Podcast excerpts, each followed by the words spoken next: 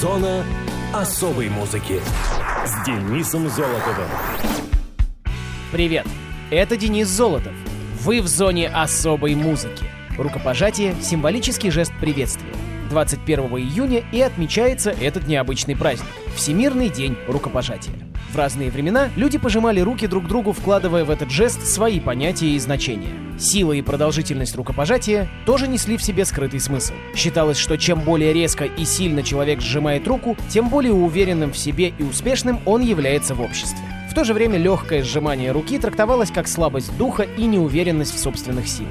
Существует интересная теория о том, что рукопожатие оказывает воздействие на определенные зоны коры головного мозга, отвечающие за взаимодействие людей в социуме.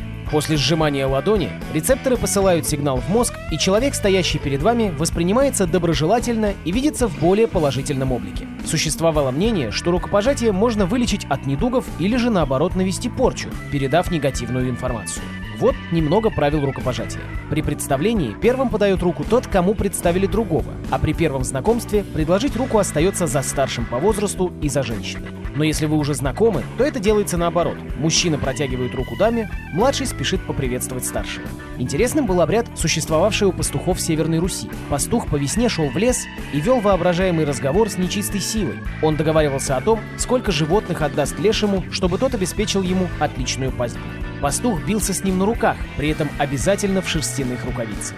А на правой руке всегда была надета варежка из соломы, которая считалась оберегом от нечисти и помогала пастуху победить, заключив так называемый договор на выгодных условиях. Вот такой обычай. Ну а теперь переходим к музыкальным датам и событиям четвертой недели июня. Мус-именинник. 22 июня 1961 года родился Джимми Саммервилл, британский певец и автор песен, солист популярных в 80-е годы британских групп Bronski Beat и The Commoners. В 1982 году Саммервилл стал сооснователем Bronski Beat, записав несколько хитов, некоторые из которых попали в британские чарты. Их крупнейшим хитом стал Small Town Boy, занявший третье место в чартах Великобритании. В видеоклипе на эту песню Саммервилл сыграл главного персонажа гея, который покидает свой враждебный к представителям сексуальных меньшинств родной город ради другого дружелюбного города. Это было отражением собственного опыта певца, когда он приехал в Лондон в 80-м году. Джимми и сам является гомосексуалистом. Саммервилл оставил коллектив в 85 году и основал группу The Commoners с классически обученным пианистом Ричардом Коулсом, ныне англиканским священником. Они записали несколько хитов, включая кавер-версию композиции «Don't Leave Me This Way» группы Harold Melvin and the Blue Notes, продержавшийся 4 недели на первом месте чартов в Великобритании и ставший самым продаваемым синглом 86 года там же. Джимми также исполнял бэк-вокал на версию композиции Suspicious Minds группы Fine Young Cannibals, которая была в числе хитов чарта UK Top 10. The Common Arts распались в 88 году, и Саммервилл начал свою сольную карьеру. В период между 89 и 91 годами он исполнил несколько сольных хитов, также выступив в конце 89 во втором проекте группы Band 8. В том же году вышел его альбом Read My Lips, в который вошла кавер-версия хита You Make Me Feel Mighty Real музыканта Силвестер в жанре классической high energy, а также кавер-версия хита To Love Somebody группы Bee Gees. В 1990 году Саммервилл участвовал в записи песни From This Moment On Cole Porter Song для трибют-альбома Red Hot Plus Blue Кола Портера, спродюсированным компанией Red Hot Organization.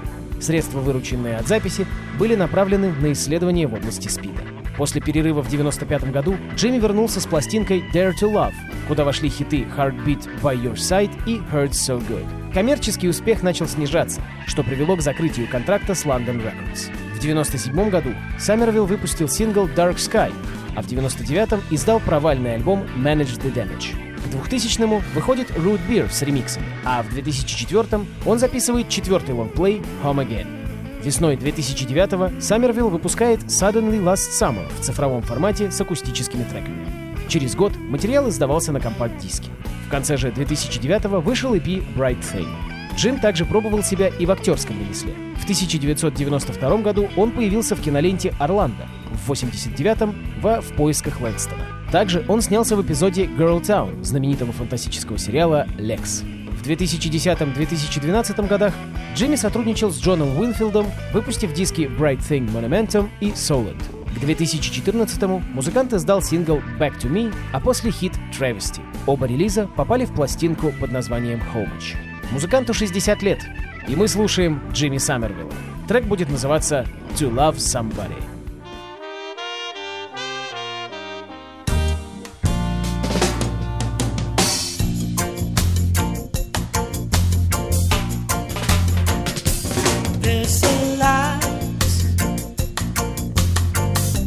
certain kind of love that's never shown.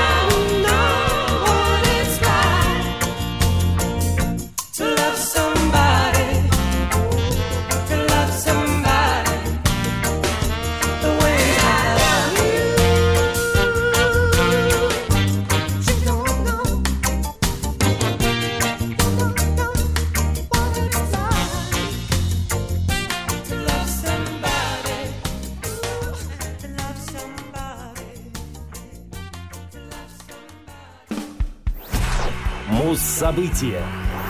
23 июня 1984 года кино выпустили свой альбом «Начальник Камчатки». Тут недавно день рождения Виктора Цоя был, поэтому чего бы нам не поговорить о его творчестве.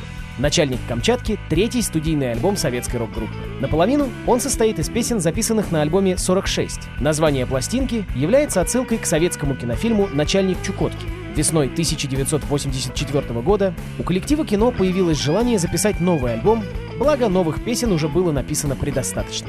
Летом, окончательно пришедший в себя после пребывания в психиатрической больнице Виктор Цой приступил к работе.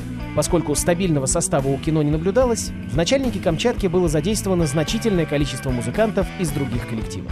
Цой, мечтавший о полноценном составе, обратился с предложением к басисту «Аквариума» Александру Титову. Александр отнесся к этому серьезно и после короткого раздумья принял его. Виктор с помощью Бориса Гребенщикова начал переговоры с продюсером и звукорежиссером Андреем Тропило о записи нового альбома. Роль же барабанщика себе брали несколько человек. Всеволод Гакель, Александр Титов и Петр Трощенков. К самому концу записи в студии уже появился барабанщик из группы «Народное ополчение» Георгий Гурьянов, он же Густав. Однако ему пришлось играть только в песне «Прогулка романтика». Помимо этого, нашлось место и драм-машине, которую программировал сам Гребенщиков. Альбом был записан довольно быстро, буквально за 2-3 недели. Названием диска, по воспоминаниям Гурьянова, он обязан художнику Олегу Котельникову, который после прослушивания придумал десяток разных. Начальник Камчатки было одним из предложенных вариантов названия по аналогии с начальником Чукотки. Возникшая ассоциация всем понравилась, и Виктор Цой решил сделать ее названием нового диска. Существовало и несколько вариантов обложки пластинки. По словам Гурьянова, первую делал Евгений Козлов, вторую — уже сам Цой. На ней изображен японский малыш с маленьким Кассио. Однако позже фирма Мороз Рекордс использовала фотографию, сделанную другим человеком, или же, как говорят, самим Густавом. Начальник Камчатки стал первым электрическим альбомом группы кино, чьи мнения разделились. После выхода нового диска многие музыканты, официальные лица ленинградского рок-клуба и критики стали серьезнее относиться к творчеству коллектива. Подпольная же рок-пресса посчитала его несколько занудным. В десятом номере журнала «Рокси» за 85 год Виктор Цой сказал, что в одно время альбом ему не нравился, поскольку по звучанию был очень вялым, но его звук, атмосфера занудства, который звучит в начальнике Камчатки, входил в моду. То же самое Цой повторит и в 89-м. По мнению Алексея Рыбина, бывшего члена кино, начальник Камчатки — отчаянно смелая запись. Диск включен в сводку 100 магнитоальбомов советского рока Александра Пушнира. В зоне особой музыки — кино. Трек с альбома «Начальник Камчатки» будет называться да пусть так и будет. Камчатка.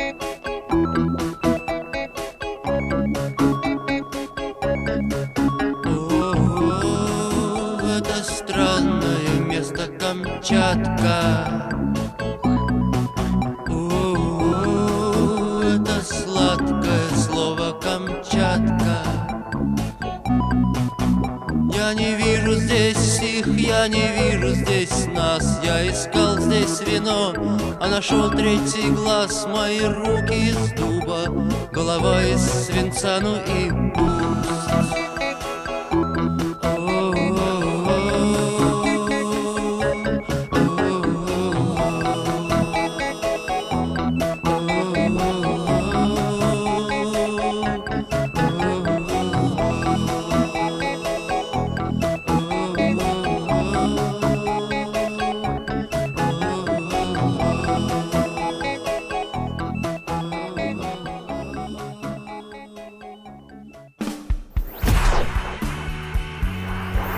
Переходим к рубрике «Мусстория». И в этот раз вдарим по глэм-року. Наши гости — группа Guns N' Roses и их трек «Paradise City». «Райский город» из альбома Appetite for Destruction стала первой композицией, написанной совместными усилиями музыкантов Guns N' Roses. Все пятеро участников первого состава официально указаны соавторами песни. Многие годы коллектив завершал концертные выступления именно этой композицией. По версии бас-гитариста Даффа Маккагана, изначально у него были наброски текста в блокноте. Якобы он показал их коллегам еще до того, как они сочинили музыку. Гитарист коллектива Slash рассказывал, что песня зародилась в арендованном фургоне, когда они возвращались с концерта в Сан-Франциско. Отдыхая после выступления, они выпивали и импровизировали на акустических гитарах. В процессе джема у Слэша родилось вступление к будущему треку. Дафф Маккаган и гитарист Изи Стрэдлин подыграли, а вокалист Эксл Роуз спел фразу «Take me down to the Paradise City» — «Забери меня с собой в райский город». А Слэш добавил «Where the grass is green and the girls are pretty» — «Где трава зеленая и девушки красивые». Остальные слова Paradise City музыканты постепенно сочинили на репетициях. По смыслу, композиция схожа с той же Welcome to the Jungle. Она посвящена жестким нравам, царящим на улицах Лос-Анджелеса и других американских мегаполисов. Джейк Куири, друг Эксла Роуза, рассказывал на радио, что фраза о зеленой траве и милых девушках зародилась благодаря воспоминаниям Роуза о семейных поездках в Блумингтон, штат Индиана. В США Paradise City была издана синглом в ноябре 88-го. В Британии же пластинка появилась в продаже в марте 89-го. Трек добрался до пятого места в Billboard Hot 100 и шестой строчки в UK Singles Chart. Он также возглавил ирландский хит-парад IRMA и высоко поднялся в чартах Новой Зеландии, Швеции, Норвегии, Нидерландов и нескольких других стран. Композиция вошла в большинство рейтингов лучших песен по всему миру. Музыкальный клип на композицию режиссер Найджел Дик снимал во время двух концертов коллектива. Во время совместного выступления с Aerosmith на Giant Stadium в Нью-Джерси и на фестивале Monsters of Rock в Park. Съемки обошлись в 200 тысяч долларов. Слэш говорил, что Paradise City — его любимая песня с Guns N' Roses. Это также единственный трек в альбоме Appetite for Destruction с яркой партией синтезатора. В честь Paradise City был назван город в игре Burnout для Xbox 360, а композиция стала ее заглавной музыкальной темой. Ее также часто включают на стадионах во время спортивных матчей. В 2012 году, когда Guns N' Roses останавливались в Hard Rock Hotel в Лас-Вегасе, местную улицу Paradise Road временно переименовали в Paradise City Road. Так вот ее и слушаем. Guns N' Roses, Paradise City. В эфире Радио ВОЗ.